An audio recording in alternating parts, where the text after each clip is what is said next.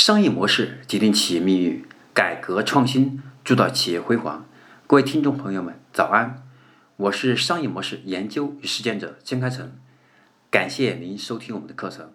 今天我要分享的是我们商业模式创新课程的第一百二十讲：商业需要界定原点人群。那么这一讲我们还是以新品类的开创为核心展开来讲，我们如何去界定原点人群，开创一个新品类。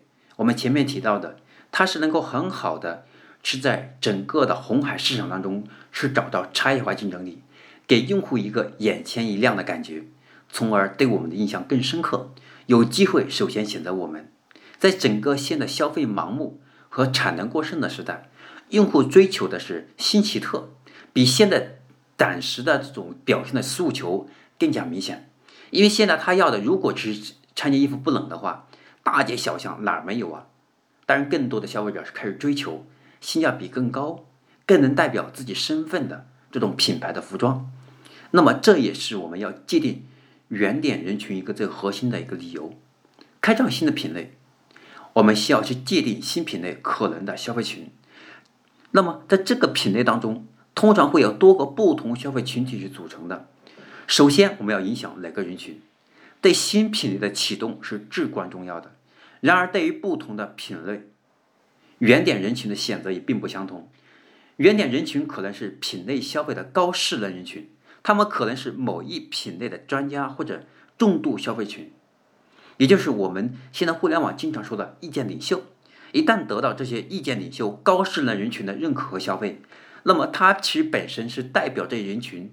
同时，由于他们的这种影响力和他们的消费能力和他们的传播能力，会给我们带来品牌加速的传播，会给我们品牌带来更好的一个背书啊。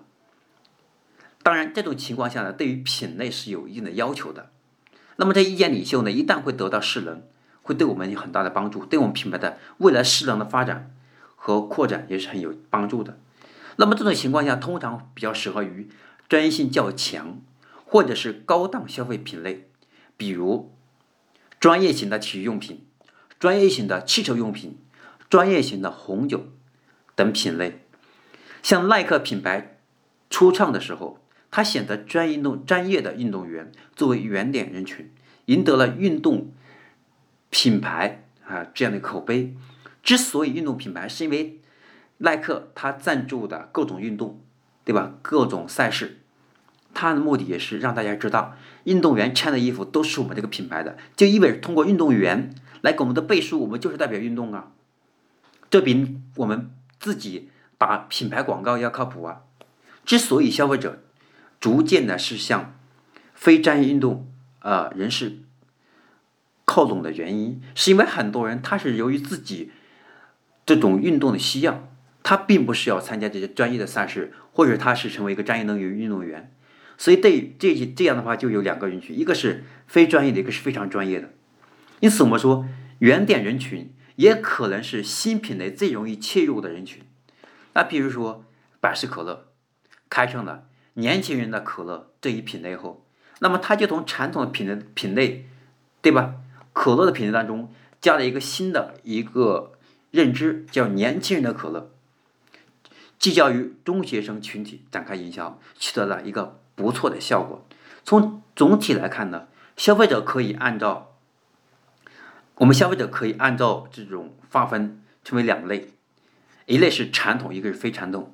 那么大部分消费者属于传统群体，为了是为了应对各种各样的消费风险，他们购买传统的产品，买其他人在买的产品。而另一部分人则是非传统的，他们不仅是愿意，甚至渴望尝试新东西。我们说新奇特嘛，新品类推出的初期，少数的非传统人开始尝试购买一些现在可能市场不是最流行的，或者是要不是主流这种大品牌的产品。那么他们的这些人群，他们非常的，呃，这类人群是很多企业非常关注的。为什么？百事可乐，它要开创年轻人的可乐。那么这个企业当中，我们前面也提到的增长点嘛，增长点一个很好的一个体现形式，就是要寻找一个新的群群体，或者一个已经存在的群体来提供新的产品，给用户灌注一个新的品类的认知，让他开始对我们有一些新的复购的想法或者复购的这种这种决策。那么在这里面，从原点人群，我们要开始延伸到既定原点的市场。那么原点人群的目标和作用是类似，既定原点市场就是要选择新品类较容易立足的这样一些这样一个市场。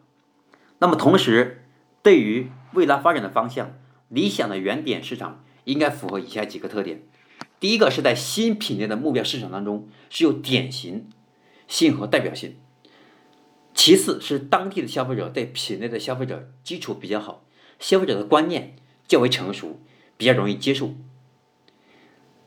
那么第三个是品类消费者这种能力较强，可以产生辐射效应，选择和。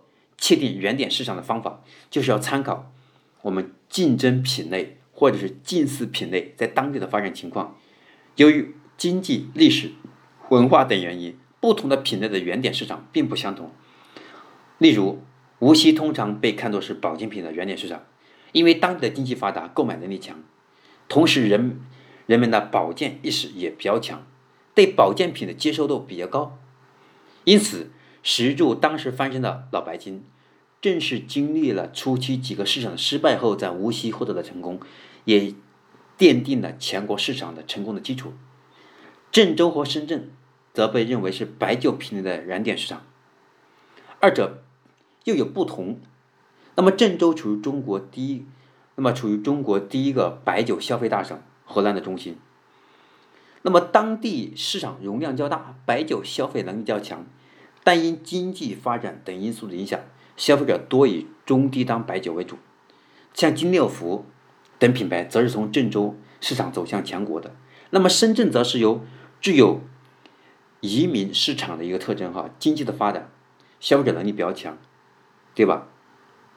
而且离香港又比较近，尤其对新品的认知度比较高，那么这成为中高档白酒的原点市场。通常情况下。原点市场不宜过大或者是过小，那么市场过大的时候，启动的市场所需要的资金和时间较较多较长，那么新品类所承受的风险也较大。那么市场则太小，则不容易形成影响。因此，在界定人群的时候，要结合我们这个行业，结合用户的认知和结合我们当地的情况来进行综合。特别在互联网这个市场上，它是鱼龙混杂的，如何在这个鱼龙混杂的市场当中是界定？对吧？我们的原点人群、原点市场得需要深度去挖掘。希望今天这一分享能够让大家对原点人群和原点市场和未来企业的发展在哪个点上能做爆破，给大家带来启发。那么今天我的分享就到这里，希望今天的分享能够对你和你的企业有帮助。我是商业模式研究与实践者金开成，那我今天的分享就到这里。我们下一讲再见。